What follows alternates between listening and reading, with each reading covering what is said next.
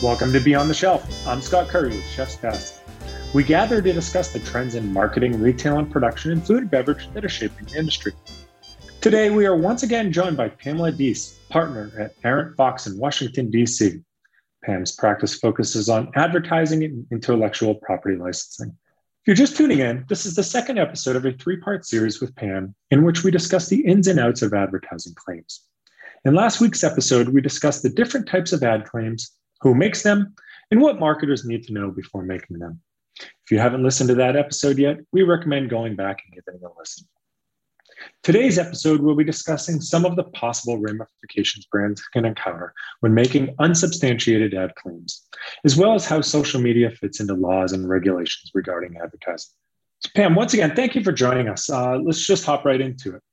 At the end of the last episode, you gave us a taste of how financially damaging some of these cases can be if you are making advertising claims that are not substantiated.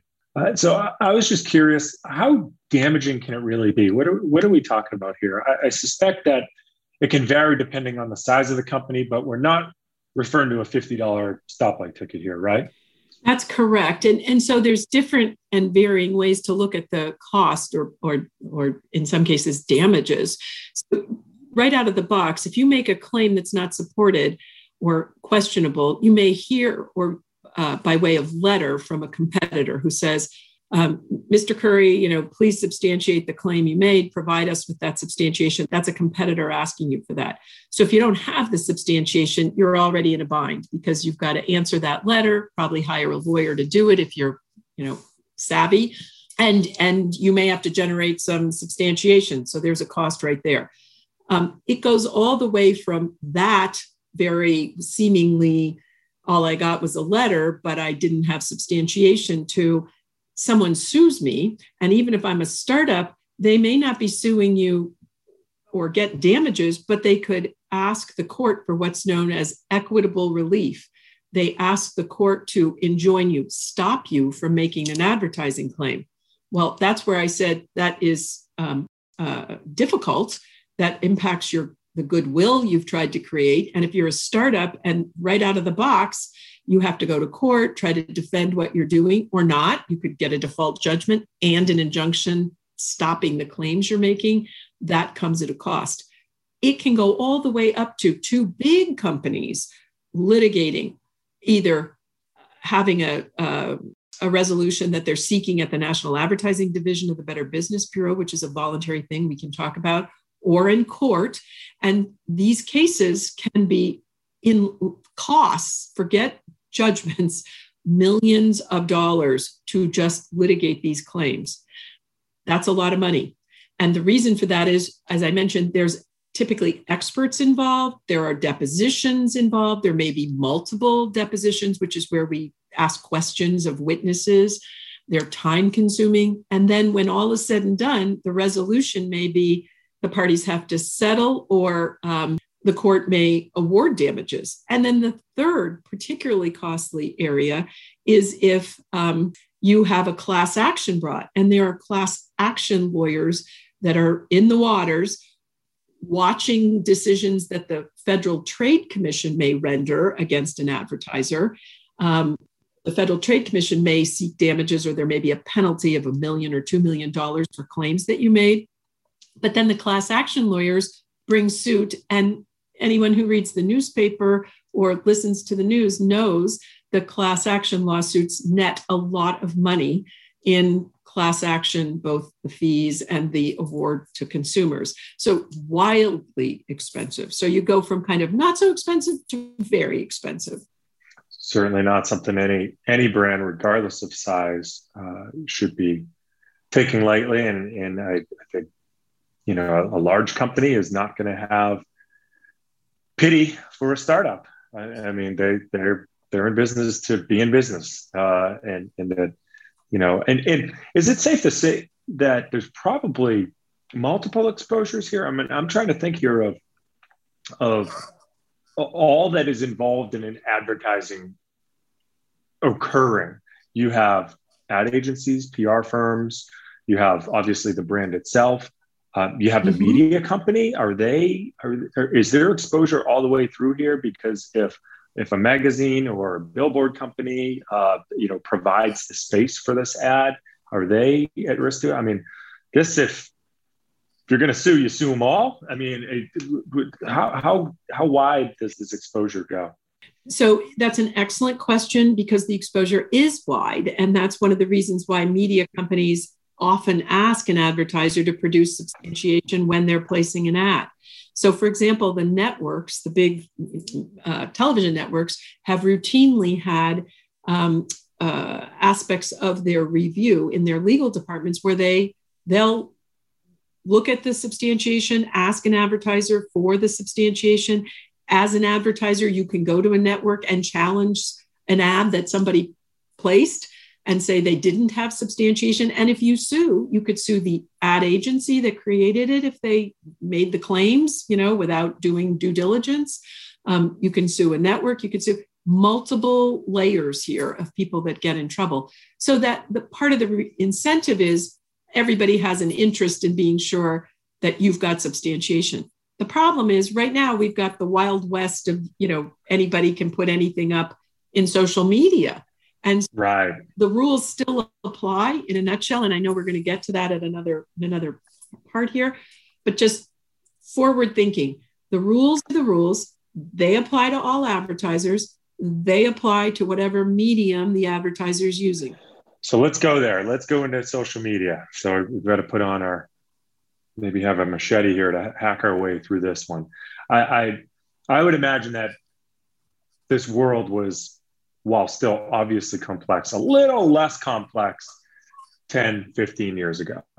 Um, when you look at social media, you have a lot of challenges. Number one is uh, there is, I would say, content premium put on uh, brevity, right? Um, the, you know, you, you want to be, you, you, only have a moment to get their attention. Uh, you don't want to put a post up that is going to have you know, it's 700 word disclaimer. Um, so there's that challenge. You have the challenge of it being the Wild West in itself as well, that you can't control everything that is going to be said about your brand. So if you put an advertisement out there and the comment sections are open and someone comments on there, this is the best cupcake ever in the world and is way better than that one uh, I want to have a discussion around that about that that as well. And then I think, and th- this is just my own personal personal view here, and not meant to come across as, as disparaging, but the majority of folks that are managing social media are going to be on the younger side, and that's not to say on the less smart side, but it is to say on the less experienced side you know they, they might not have been in the executive boardrooms where where that letter is received uh, you know or at a company they were at prior where they they they went through this. So uh, I think you know younger folks uh, are typically a little bit more casual in how they converse, and uh, and and again they just simply won't have the experience if all of us have been 24 years old at some time, and the only thing we're certain of is that we thought we knew everything and we didn't. Uh, we just didn't have the experience. So, uh, setting that all up, how how do these standards change or not change, or how do you navigate this wor- the world of social media that that's the wild west? So, feel free to pick up wherever you'd like with discussing social media and, and what brands should be thinking about. Well, Scott, thank you for that question. And you hit on like three separate important areas. You talked about disclaimers, you talked about testimonials and consumer kind of statements, and you talked about managing social media and the fact that it's often left in the hands of younger uh, members of a, of an entity. Let, let me start there. Um, let's start with the fact that managing social media is a hugely important role in any company, and we tell and advise clients that leaving that in the unsupervised hands of people who are not in the uh, boardroom, not part of the team of the marketing, legal, and technical is an error. When you think social media, that doesn't just mean people having modest conversations that aren't relevant to the company's brand with other consumers. It has a huge impact potentially on the company. So, how you have that dialogue is critical. The things you say are binding on the company. So, there needs to be appropriate um, education of those folks, whoever the employees are, um, an understanding of the brand, understanding of the rules that apply. Um, that is not something that social media management is not and never should be delegated to people that are not part of a bigger conversation within the company. You wouldn't do that with your advertising you're putting on the network or on print advertising. the same can has to be part of the social media team. That's number one. so then what happens if you're going to put something up on social media? What is an, what is a claim? You know, if you've got influencers involved, which everyone wants to be an influencer and everyone wants to use influencers. but influencers are not exempt from the rules of advertising, nor are advertisers who use influencers exempt from the rules.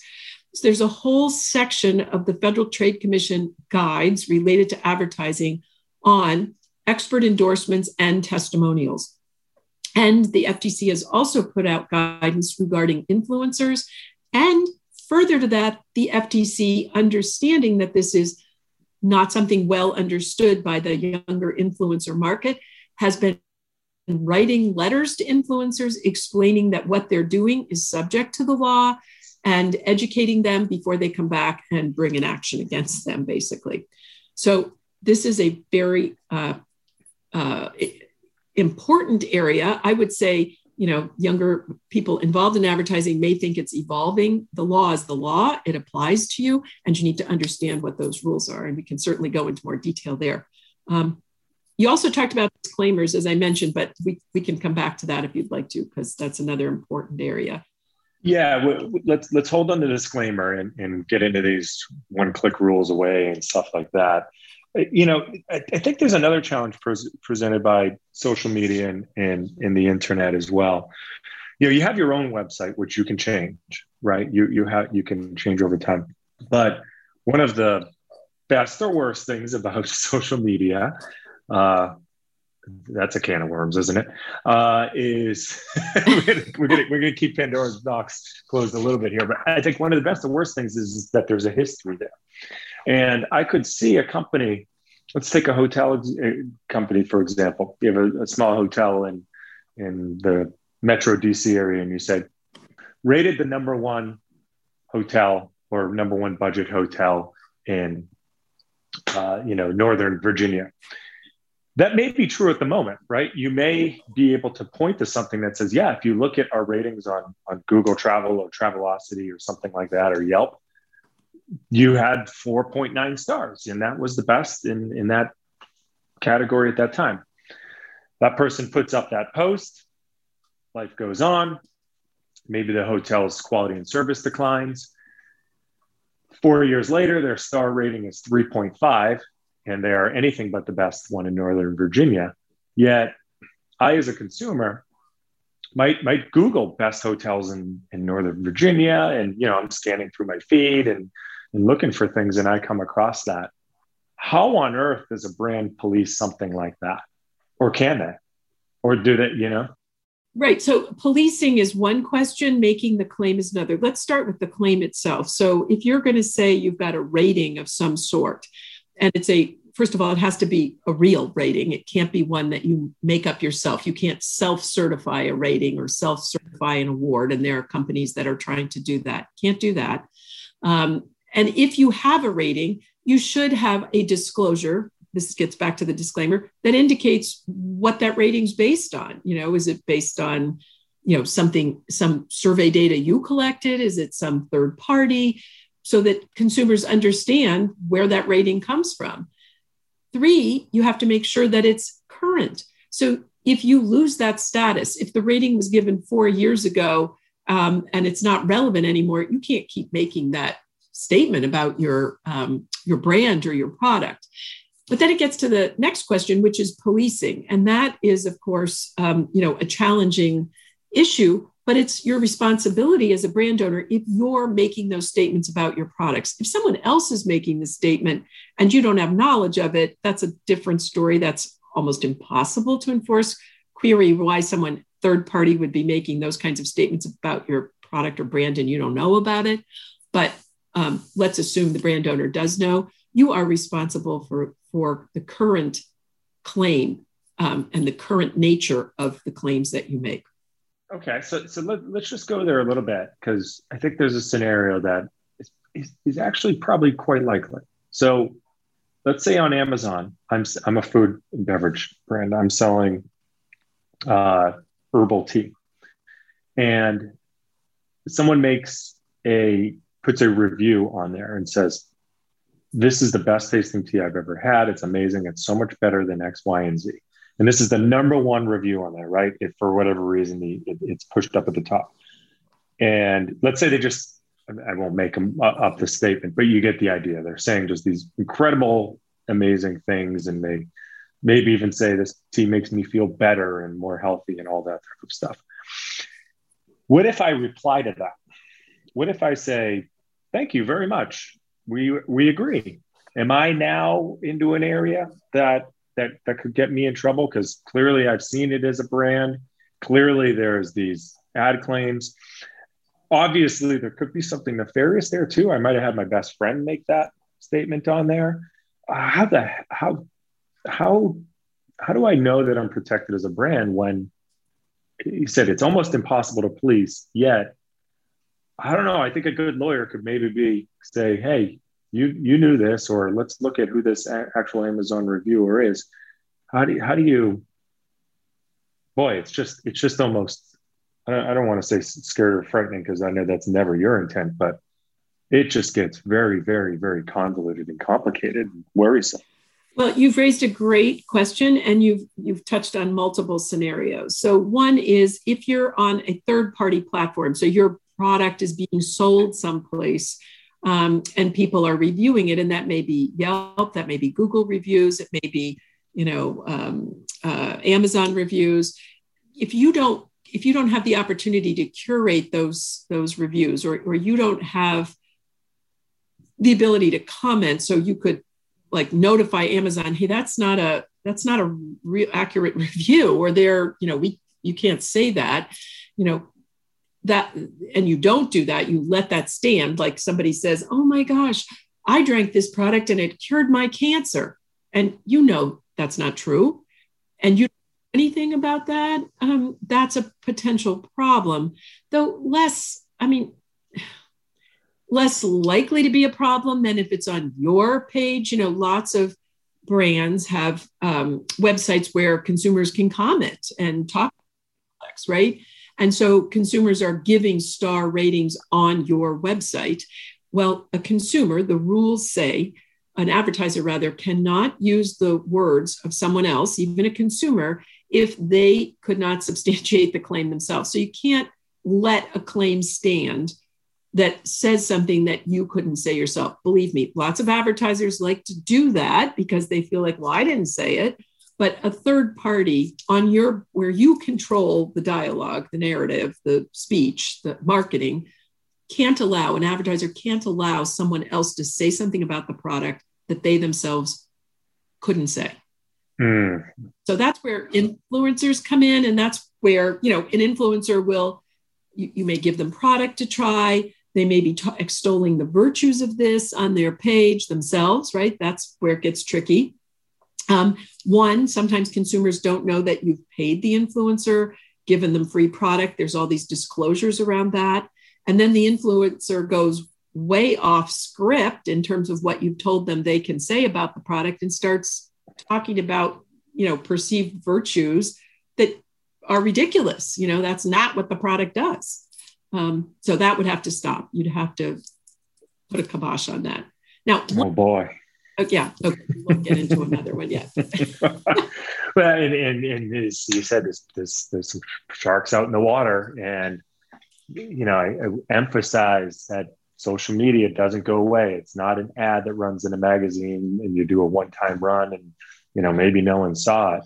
Um, the stuff is out there. It's searchable. It's findable. So you need to educate your own teams uh, all the way down, all the way down to uh, you know your social media coordinator has to understand this world, uh, and then you have to understand that that things do not go away in on, on the internet, uh, and that it, it is even I would say easier to make a mistake. Uh, for some reason, there's something different for me if it, if there's a print ad that says best hotel in San Diego versus a social media post that says you know this Memorial Day weekend come to the best hotel in San Diego. It feels differently to me.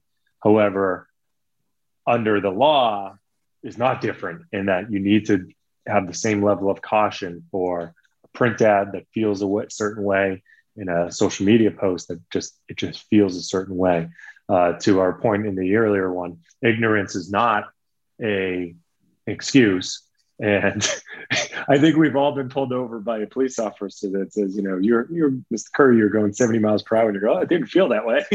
Uh, it doesn't matter how you feel. It's, it's yeah, right. Did you or did you not? That is how the law is interpreted, right? Well, and Scott, to your point on the, you know, the social media stuff, you know, there's there's different categories, but it also goes to things that sometimes people don't think of as marketing materials, or they think of them as marketing materials, but they don't think that they'd be subject to a challenge. So, for example, if you're um, a brick and mortar store, you may have, um, you know, some materials that you hand out to potential customers in the store and you may say something about your product or competitor product on those materials and they may be very informal you know like a tear sheet or something like that. Those have been found to be advertising. So you know mm. you really have to be thinking if i'm a brand or i have a claim i'm going to make as an owner of a product that i'm trying to sell it doesn't matter where i put that claim I have to have the substantiation to make it. So I can't think that there's some hierarchy. Well, if I put it over here, I can say crazy things. But if I put it, you know, on television, no, I can't. No, the same rules apply. It doesn't matter what you say it in, etc. So a listener may be wondering now, rules. What are these rules, and who's coming up with these rules? And and they're they're not they're not met. There's they're not magically created. And I know there's I'm sure there's precedent, uh, but one is the uh, one one body, if you will, is the National Advertising Division of the Better Business Bureau. So tell us a little bit about what they are, why we should be aware, and what their role is in advertising. Right. So there, there. Let's start. Um, Better Business Bureau actually is um, a, a, part of what's called the National Advertising Division of the Better Business Bureau, the NAD, and it's actually Better Business Bureau, as you know, is an organization. Companies can belong to it. And if advertisers that are members have a dispute with one another about a claim and that whether the substantiation exists or doesn't, they can file uh, a, a complaint, not as formal as with a court, at the National Advertising Division and ask um, a competitor to participate in a review of their advertising um, by the NAD. And so there is a whole, there's a group at the National Advertising Division of lawyers specializing in advertising. And so it, they hear both sides of the dispute and then they, you know, render an opinion.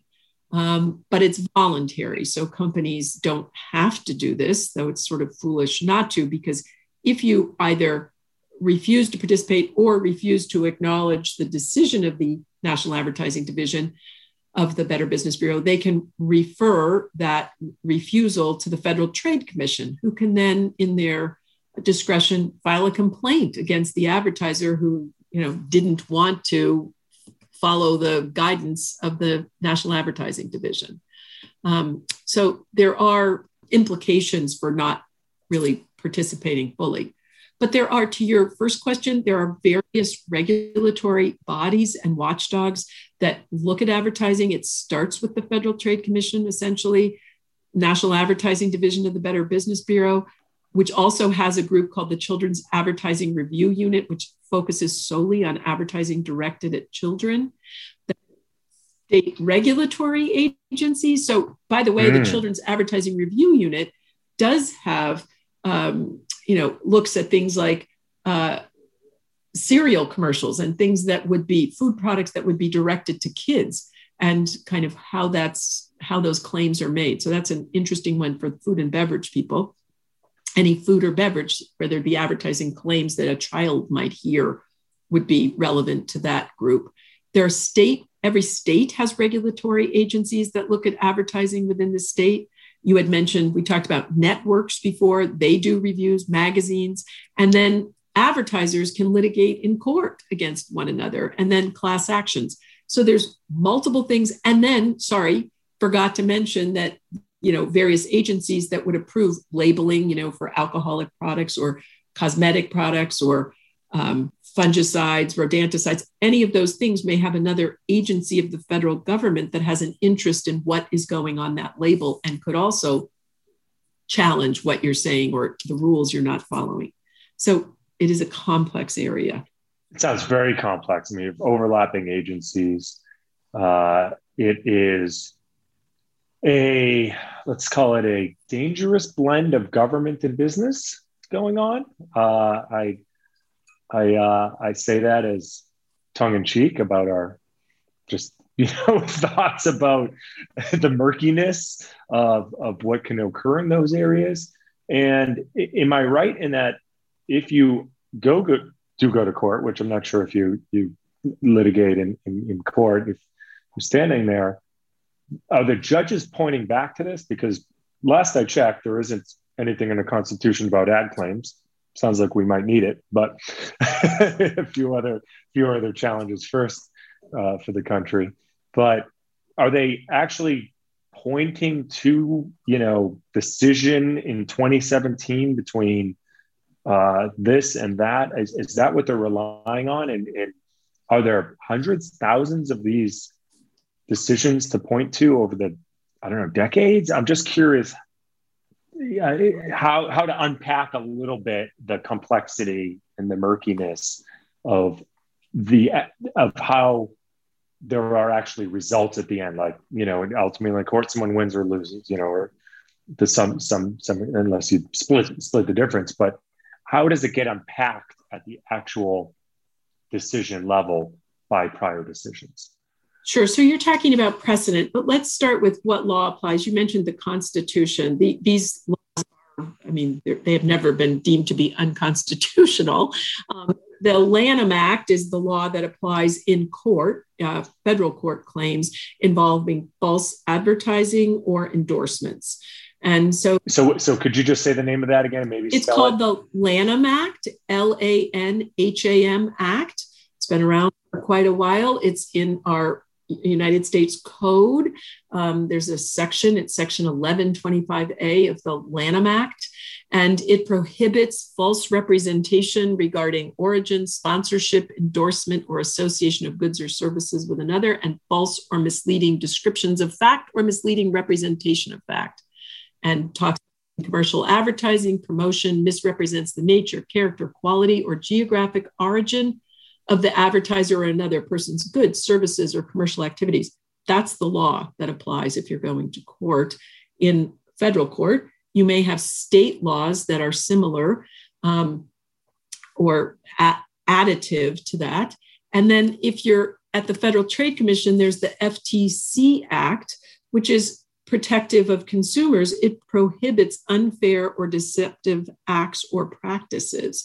So we don't have the ability as advertisers to go to the FTC and litigate a claim, but the Federal Trade Commission will take referrals and basically independently reviews activities that involve unfair or dece- deceptive acts or practices, all with an intention of protecting people who may be vulnerable, right? So if some advertiser makes claims about their product, weight loss, um, financial, you know, financing, um, anything where people um, would would rely on those claims and they're false, the FTC will could step in and say you're in violation of the FTC Act. On the Lanham Act side, that gives individuals a what's called private right of action to go to court and, and allege that a competitor made false or deceptive claims about their product. And in the interest of protecting consumers, we allow parties to do that. Um, so, and in answer to the further question you had on precedent, which means that there are decisions by federal courts that guide federal courts moving forward, yes, that is our legal system. The courts look to pri- prior decisions in rendering decisions because they're trying to interpret the law. So they'll say, this is okay, this is not okay. This is what the law means. And we've decided that in XYZ case. Um, so that's how that works. Well, what about the First Amendment, Pam? Free speech. Just kidding. We're not going to go there.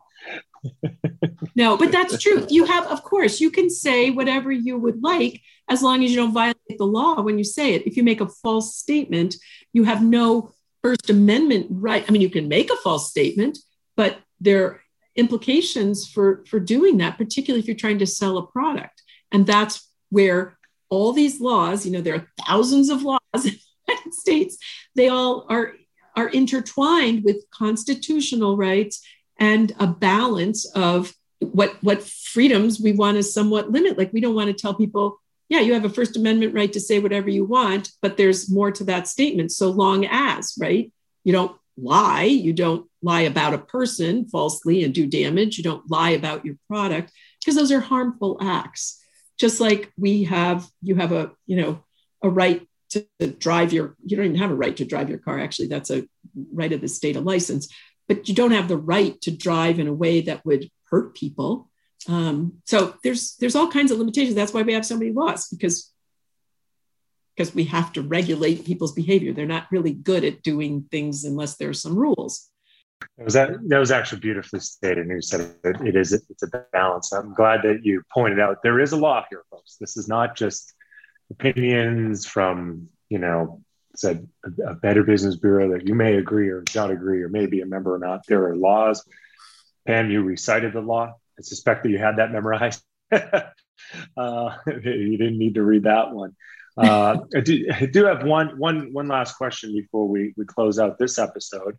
Uh, the you mentioned that the NAD is a voluntary process.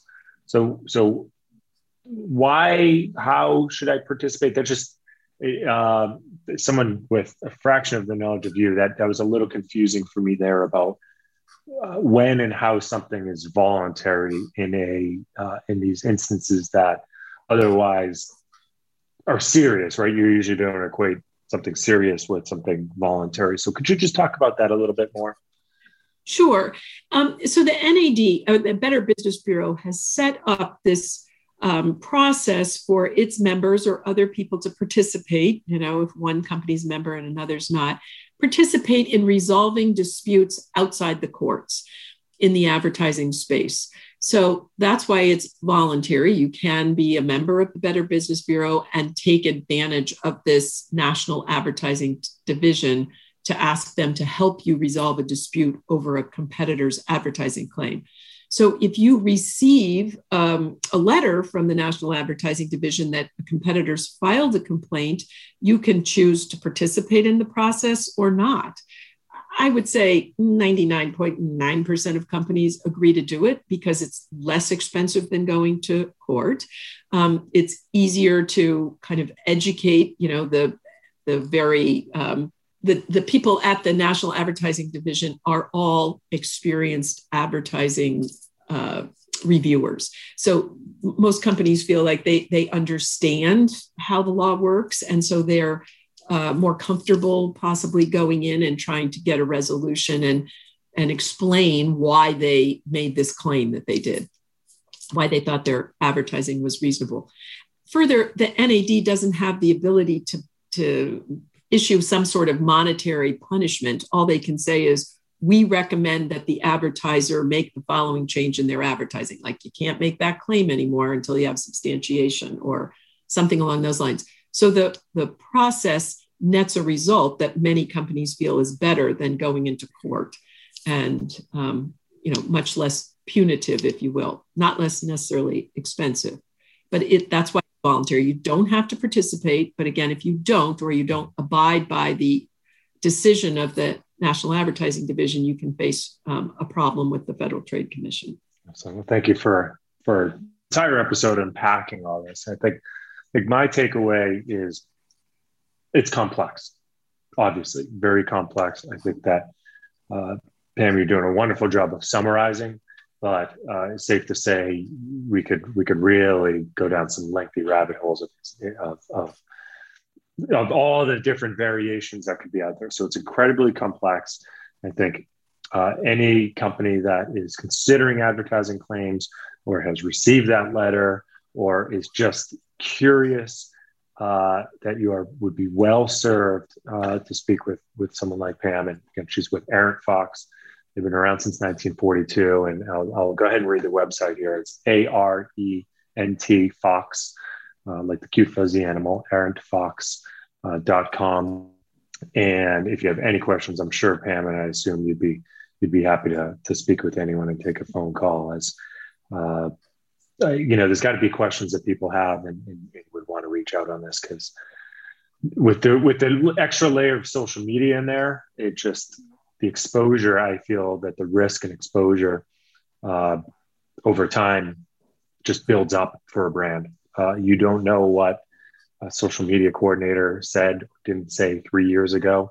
Uh, not every post is getting approved at the executive level, uh, and I won't. I would never in my life even try to unpack, you know, NAD and all those rulings. And, and you need to be speaking with people that do know and understand these things. And if you think you're going to Google your way to answers on these, then I would suggest that you uh,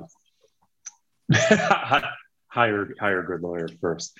Uh, we have one episode remaining. We're going to uh, put some of this this knowledge into practical use. We're going to talk a little bit about some examples that that have been out there, some instances, some of which these real world ones we might might have remembered reading about at one time or another. Uh, and we'll talk a little bit about awards and certifications as well, and the legitimacy around those as well. So, uh, Pam, thank you again. And uh, if you're listening, thank you very much. We hope you're finding this informative, and we have a lot more to go. Thank you. Thanks for listening to Beyond the Shelf presented by Chef's Best. Please join us next week for the third and final episode of our series with Pamela Deese. To be notified when the next episode is live, please subscribe or follow us on Apple Podcasts, Spotify, or wherever you get your episodes.